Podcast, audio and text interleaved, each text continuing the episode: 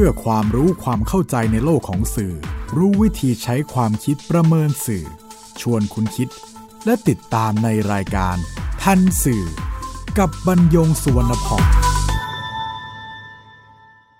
สวัสดีครับคุณผู้ฟัง นี่คือทันสื่อ รายการความรู้ด้านสารสนเทศ และเรื่องราว ที่เกิดขึ้นในโลกข่าวสาร ซึ่งส่งผลกระทบต่อบุคคลหรือสังคม อันเนื่องมาจาก เนื้อหาและสื่อ ออกอากาศทางไทย PBS Radio Podcast บรรยงสวนพองดำเนินรายการ จิตกลินเมฆเหลืองประสานงาน ท่านสื่อวันนี้นำเรื่องเหตุผลที่คนกลัววัคซีนโควิด มาพูดคุยกับคุณผู้ฟัง สาวฉีดวัคซีนช็อกตาย ญาติเผยเพื่อนร่วมงานก็สุด ไม่ฟ้องกลับ เห็นภาพมารอฉีดเอง นี่เป็นพาดหัวของสื่อโทรทัศน์แห่งหนึ่งเมื่อ 25 เมษายน 2564 ตามด้วยกราฟิกในสื่อออนไลน์ มีข้อความหญิงไทยฉีดวัคซีนโควิดก่อนเสียชีวิตไทม์ไลน์ 21 เมษายน ฉีดวัคซีนโควิด -19 ที่บริษัทจัดหาให้ หลังรับวัคซีนมีอาการปวดแขน 22 เมษายนมีอาการอาเจียน ปวดศีรษะจึงลางานเพื่อเข้ารักษาตัวที่โรงพยาบาล 23 เมษายนอาการสุด หัวใจหยุดเต้น เสียชีวิต อีกกราฟิกหนึ่งจึงเพิ่มเติมคำว่าโรคประจำตัวว่าเป็นภูมิแพ้เข้าไป ลูกเชื่อพ่อเสียชีวิตหลังฉีดวัคซีนโควิด ยันไร้โรคประจำตัว นี่ก็เป็นพาดหัวข่าวออนไลน์ ของหนังสือพิมพ์กระแสหลักชื่อฉบับหนึ่งเมื่อ 6 พฤษภาคม 2564 แล้วสื่อสังคมธุรกิจ เมื่อ 7 พฤษภาคม 2564นำข่าวเดียวกันไปเผยแพร่ต่อ แต่ปรับพาดหัวเป็น พนักงงานขับรถเอ็กซเรย์เสียชีวิตฉีดวัคซีนโควิด 2 วันข้องใจปกติไม่มีโรคประจำตัว ข่าวนี้นำเสนอเพียงฝ่ายเดียว บอกว่า ญาติผู้ตายเป็นคนบอกว่าเสียชีวิตจากกล้ามเนื้อหัวใจตายเฉียบพลัน แล้วก็ไม่ได้สอบถามไปยังโรงพยาบาล หรืออีกฝ่ายหรือทางหน่วยงาน ที่เกี่ยวข้องถึงสาเหตุที่แท้จริงของชายชราวัย 51 ปีผู้นี้ ความจริงไม่ได้ชรานะครับ เพราะว่าชราตามกฎหมายคือสอวอเนี่ยต้อง 60 ปีขึ้นไป เช่นเดียวกับข่าววัคซีนซโนแวคที่ข่าวออนไลน์ของสื่อกระแสหลักแห่งหนึ่ง เมื่อ 22 เมษายน 2564 พาดหัวว่า โรงพยาบาลลำปาง ระงับฉีดซีโนแวค หลังเจ้าหน้าที่การแพทย์เกิดผลข้างเคียง 40 ราย และแม้ว่าจะมีรายงานการถแถลงข่าวของโรงพยาบาลถึงอาการข้างเคียงที่ดีขึ้น ในเวลาต่อมาจนกลับมาเป็นปกติ แต่ว่าคำว่าการระงับเนี่ยมันถูกเผยแพร่ออกไป และการระงับ ที่แท้จริงเป็นข้อเท็จจริงก็คือเป็นเพียงการชั่วคราว ประการสำคัญครับผู้ติดเชื้อหลังสงกรานต์ 13 เมษายน 2564 มีจำนวนเพิ่มขึ้นอย่างน่าตกใจ เพียงเดือนเดียวเนี่ยเป็นเรือนหมื่น ก็ทำให้รัฐบาลเนี่ยต้องตัดสินใจเพิ่มแนวทางในการป้องกันการระบาด นอกเหนือจากมาตรการต่างๆ ด้วยการเร่งจัดหาวัคซีน เข้ามาฉีดกับประชาชนให้ได้มากที่สุด ขณะที่ยอดผู้ติดเชื้อสะสม เพิ่มจากพันเป็นหมื่น และเกินแสนคนเมื่อ 16 พฤษภาคม 2564 ทำให้รัฐบาลต้องปรับนโยบายอีกครั้งหนึ่ง ยกระดับให้การฉีดวัคซีนโควิด -19 เป็นวาระแห่งชาติ ครับ ทั้งข่าวและก็เรื่องราวที่เป็นอาการข้างเคียงจากผู้ได้รับการฉีดวัคซีนป้องกันไวรัสโคโรนา 2019 ที่ถูกส่งต่อออกไปอย่างกว้างขวางบนโลกไซเบอร์ทำให้คนไทยจำนวนไม่น้อยเกิดความกังวล หลายคนเปลี่ยนเป็นความกลัวถึงขั้นตัดสินใจที่จะไม่รับการฉีดวัคซีน หลายคนต้องการเลือกวัคซีน จากข่าวอีกเหมือนกัน แม้บางชนิดยังไม่มีฉีดในเมืองไทย อาทิไฟเซอร์จากสหรัฐอเมริกาได้คาดการว่าอย่างเร็วก็ปลายปี 2564 ขณะที่ปัจจุบัน ไทยมีวัคซีนที่จะทยอยฉีดให้ประชาชนกลุ่มต่างๆ เพียง 2 ตัว คือ a s t r a z เซ e c a ซึ่งผลิตโดยสยามไบโอไซน์ในไทย แล้วก็ซิโนแวคจาก สาธารณรัฐประชาชนจีน สรุปก็คือ ความกลัวที่ทำให้คนไม่กล้าฉีดวัคซีน เพราะกลัวอาการข้างเคียงที่ทำให้เสียชีวิต หรือมีอาการต่างๆตามที่เป็นข่าว หากต้องฉีดก็ขอเป็นวัคซีนที่มีประสิทธิภาพสูง และไม่มีความเสี่ยงต่ออาการข้างเคียง ทั้งความกังวลและความกลัว ล้วนเกิดจากเรื่องราวข่าวสารที่ได้รับจากสื่อมวลชน และสื่อสังคมท่านสื่อวันนี้จึงนำสารสนเทศที่เกี่ยวข้อง มาเรียนคุณผู้ฟังเพิ่มเติม เพื่อประกอบการพิจารณาในการตัดสินใจว่า จะฉีด วัคซีนป้องกันโควิดหรือไม่ ก็ขอ นำเรื่องของโรควัคซีนมา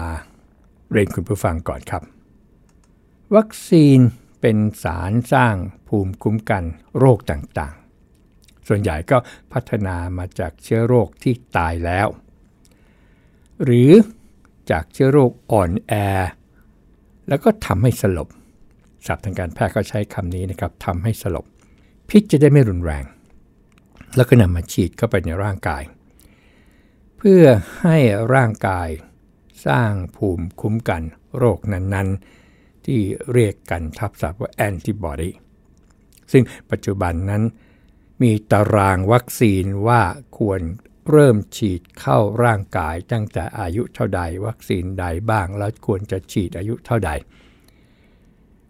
วัคซีนที่มีการพัฒนานำมาใช้สร้างภูมิคุ้มกันในปัจจุบันมี 13 โรคครับ อันนี้ไม่รวมวัคซีนโควิด -19 ตัวล่าสุด ตัวที่ 1 ก็คือวัคซีนป้องกันวัณโรค ตัวที่ 2 วัคซีนป้องกันตับอักเสบบีที่เด็กทุกคนต้องได้รับการฉีดวัคซีนตัวนี้อย่างน้อย 3 เข็มและถ้าไม่มีข้อห้าม โดยเข็มสุดท้ายเนี่ยต้องมีอายุมากกว่าหรือเท่ากับ 6 เดือน วัคซีนตัวที่ 3 ก็คือวัคซีนคอตีบ บาดทะยัก ไอกรน ตัวที่ 4 วัคซีนป้องกันโปลิโอ ตัวที่ 5 วัคซีนป้องกันหัด หัดเยอรมันและคางทูม ตัวที่ 6 วัคซีนป้องกัน HIV HIV ตัวที่ 7 วัคซีนป้องกันไข้สมองอักเสบ JE ตัวที่ 8 วัคซีนป้องกันตับอักเสบ A ตัวที่ 9 วัคซีนป้องกันอีสุกอีใส ตัวที่ 10 วัคซีนป้องกันไข้หวัดใหญ่ และไข้หวัดใหญ่นี้พัฒนาไปหลายสายพันธุ์เขาก็มีวัคซีนขึ้นมาคลุม ทุกสายพันธุ์ที่มีอยู่ในปัจจุบัน ตัวที่ 11 วัคซีนป้องกันนิวโมคอคคัสชนิด conjugate ตัวที่12วัคซีนโรตาและตัวที่ 13 วัคซีน HPV ป้องกันมะเร็งปากมดลูก ทั้ง 13 ตัวมีการพัฒนากว่า 10 ปีทั้งสิ้นครับ ล่าสุดก็คือตัวที่ 14 ป้องกันโรคโควิด -19 ที่นำมาคุยกับคุณผู้ฟังในตอนนี้ อีกสักครู่ครับ คุณกำลังฟังรายการ ทันสื่อกับบรรยงสุวรรณพอง ว่ากันที่วัคซีนโควิด -19 เขาพัฒนาโดยใช้หลักการเดียวกันกับการพัฒนาวัคซีนสร้างภูมิคุ้มกันโรคต่างๆ ตามที่ได้เรียนคุณผู้ฟังไปเมื่อสักครู่หรือไม่นั้น สรุปจากคำอธิบายของศาสตราจารย์ในแพทย์ยงผู้วรวัน หัวหน้าศูนย์เชี่ยวชาญเฉพาะทางด้านไวรัสวิทยาคลินิก คณะแพทยศาสตร์ จุฬาลงกรณ์มหาวิทยาลัยอย่างนี้ครับ ทั้งหมดนี่มี 3 กลุ่ม กลุ่มที่1เนี่ยวัคซีน mRNA M เล็ก R ใหญ่ N ใหญ่ A ใหญ่ กลุ่มนี้สร้างโดยการคัดลอกแม่แบบทางพันธุกรรม ที่เราเรียกย่อๆ ทับศัพท์ว่า DNA ที่ห่อหุ้มด้วยอนุภาคนาโนของไขมัน เมื่อฉีดเข้ากล้ามเนื้อ ข้อมูลทางพันธุกรรม จะสังเคราะห์โปรตีนที่เรียกกันว่าไรโบโซม ตามรูปแบบที่กำหนดกันโปรตีนเหล่านี้ก็จะไปกระตุ้นร่างกายให้สร้างภูมิต้านทานต่อโรคโควิด -19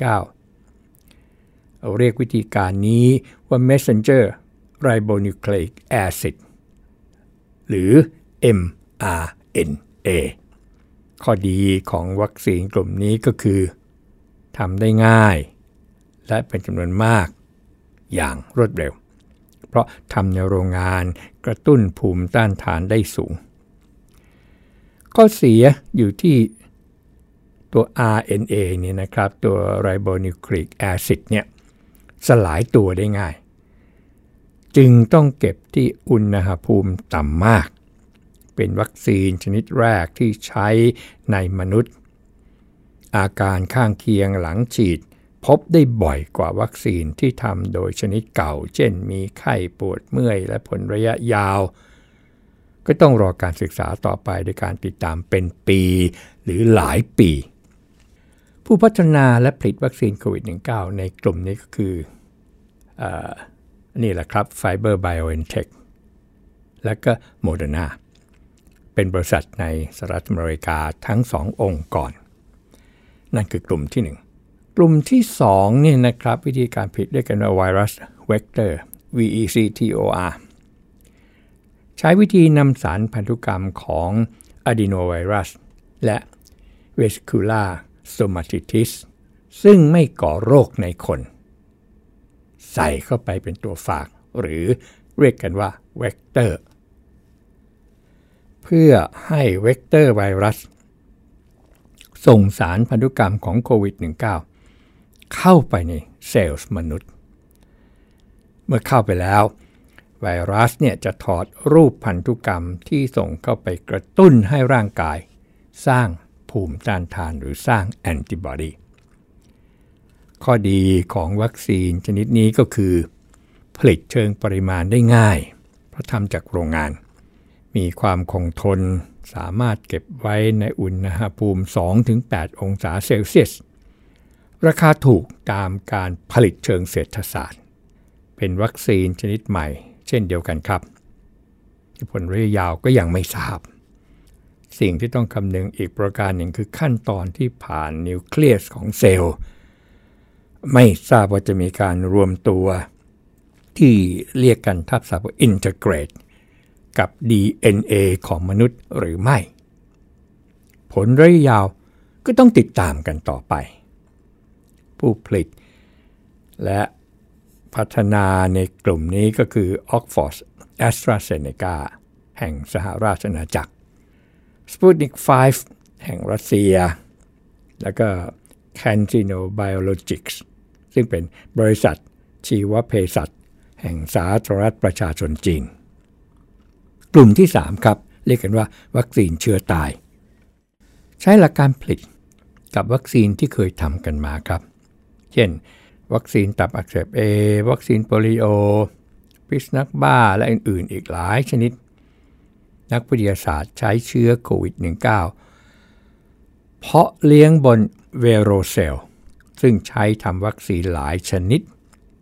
เช่น วัคซีนป้องกันโรคพิษนัขบ้า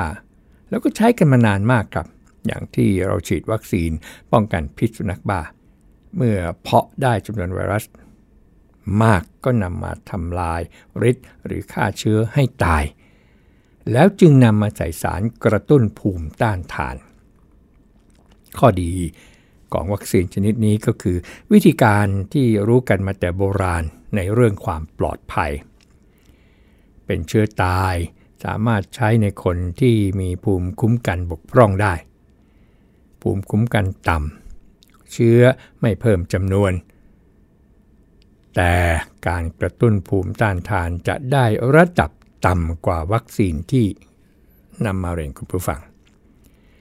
ข้อเสียของวัคซีนชนิดนี้ก็คือ การผลิตจำนวนมากทำได้ยาก เพราะว่าเป็นไวรัสก่อโรค ต้องเพาะเลี้ยงในห้องชีวนิรภัยระดับสูง ต้นทุนการผลิตสูง ก็จะเห็นว่าวัคซีนไวรัสตับอักเสบ A เนี่ยไม่สามารถ ลดราคาลงให้ถูกในทำนองเดียวกัน การผลิตจำนวนมากของวัคซีนโควิด -19 ชนิดเชื้อตาย ก็จะมีขีดจำกัดครับ ครับผลจากการฉีดวัคซีน ทีนี้บ้านเราเนี่ยก็มีวัคซีนให้ฉีดเพียง 2 ชนิดก็คือ a s t r a z เซ e c a ซึ่งผลิตในไทย แล้วก็ซีโนแวคจากจีน ซึ่งไทย ได้รับการสนับสนุนทั้งในราคามิตรภาพส่วนหนึ่ง แล้วก็ได้รับการบริจาคอีกส่วนหนึ่ง ทั้งสองตัวมีการฉีดให้ประชาชนแล้ว จึงมีผลหลังการฉีดนำมาเรียนคุณผู้ฟังเป็นข้อมูล ศาสตราจารย์ดรนายแพทย์สิริเลิก ทรงศิวิไลปลัดกระทรวงการอุดมศึกษาวิทยาศาสตร์ วิจัยและนวัตกรรมเมื่อ 14 พฤษภาคม 2564 เปิดเผย การศึกษา ประสิทธิผลการกระตุ้นภูมิคุ้มกันของวัคซีนแอสตราเซเนกาและวัคซีนซิโนแวคที่ฉีดในคนไทยของศูนย์เชี่ยวชาญ เฉพาะทางด้านไวรัสวิทยาคลินิก คณะแพทยศาสตร์ จุฬาลงกรณ์มหาวิทยาลัยว่า ทั้งแอสตราเซเนกาและซิโนแวคสามารถ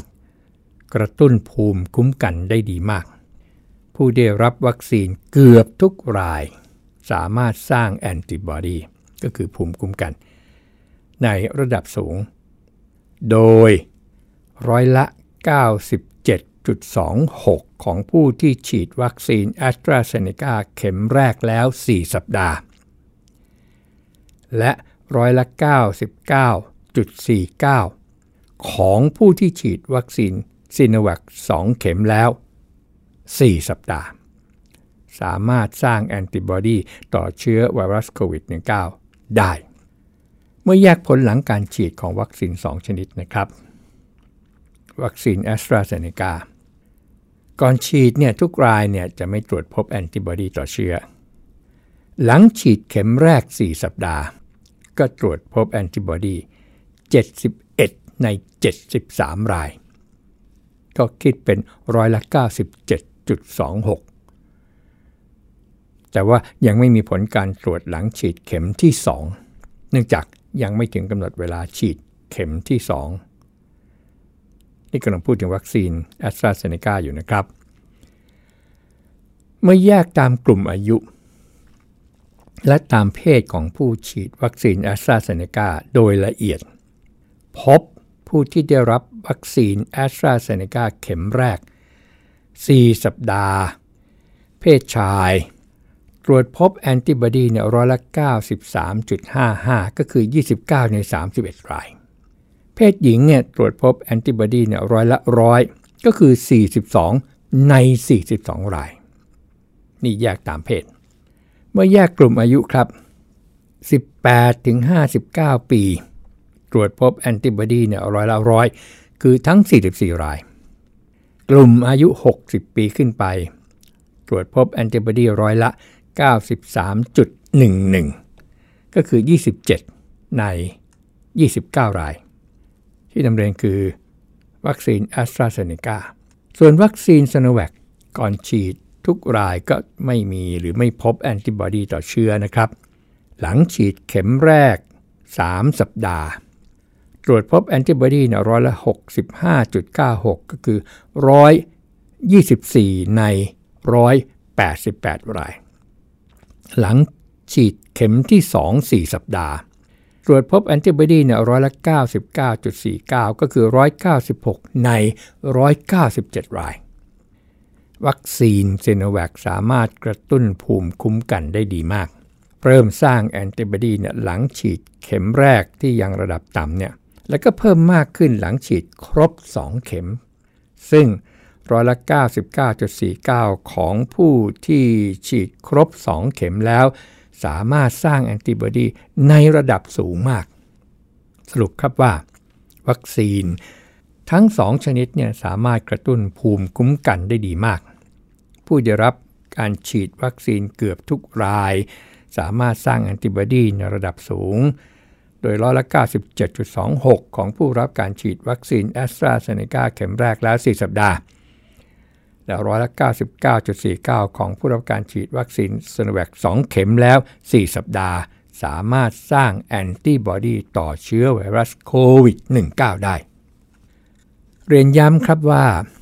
ทุกวัคซีนใน 3 กลุ่มการผลิต ล้วนเป็นวัคซีนใหม่ แม้ผ่านการทดลองมาแล้วในระดับหนึ่ง แต่ทุกตัวยังไม่สมบูรณ์ ยังมีอาการข้างเคียงมากน้อยขึ้นอยู่กับสุขภาพ ขึ้นอยู่กับโรคประจำตัว ที่เป็นอาการเจ็บไข้ได้ป่วยของผู้รับการฉีดครับ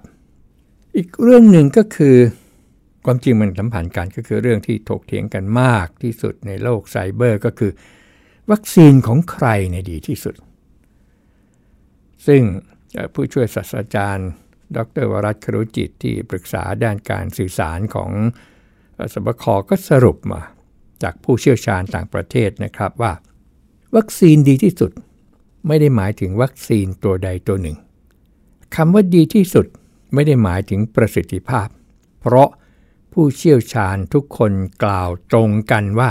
ประสิทธิภาพของวัคซีนโควิดเปรียบเทียบกันไม่ได้ วัคซีนดีที่สุดจึงหมายถึง วัคซีนที่ป้องกันตัวผู้รับการฉีดได้เร็วที่สุด ไม่ให้ป่วยหนัก หรือเสียชีวิต วัคซีนที่ป้องกันคนในครอบครัว คนรอบข้าง ไม่ให้ติดเชื้อจากเราได้เร็วที่สุด วัคซีนที่ช่วยให้บุคลากรทางการแพทย์ ลดภาระได้เร็วที่สุด วัคซีนที่ทำให้เราสามารถกลับไปทำงานได้เร็วที่สุด วัคซีนที่ทำให้เปิดประเทศ เปิดกิจการ กลับไปสู่วิถีชีวิตแบบเดิมได้เร็วที่สุด ตรงนี้ครับ ที่เป็นความหมายของคำว่า วัคซีน ดีที่สุดในความหมายของผู้เชี่ยวชาญต่างประเทศ ที่ทางสบคโดยอาจารย์ดรวรัตครุจิตเนี่ยนำมาสรุป สรุปสุดท้ายครับ การฉีดวัคซีนโควิด -19 ก็เป็นคำถามที่ในระยะแรก ๆ ก่อนที่รัฐบาลจะยกระดับการฉีดวัคซีนให้เป็นระดับเเป็นเรียกเป็นวาระแห่งชาติเนี่ยก็คือทำไมต้องฉีด นอกเหนือจากถ้าจะต้องฉีดก็เรียกวัคซีน แต่ว่าวัคซีนที่นำอยู่หรือที่มีใช้อยู่ปัจจุบันก็มีอยู่ 2 ตัวนะครับคือแอสตราเซเนกากับซีโนแวคการฉีดวัคซีนโควิด -19 ครับ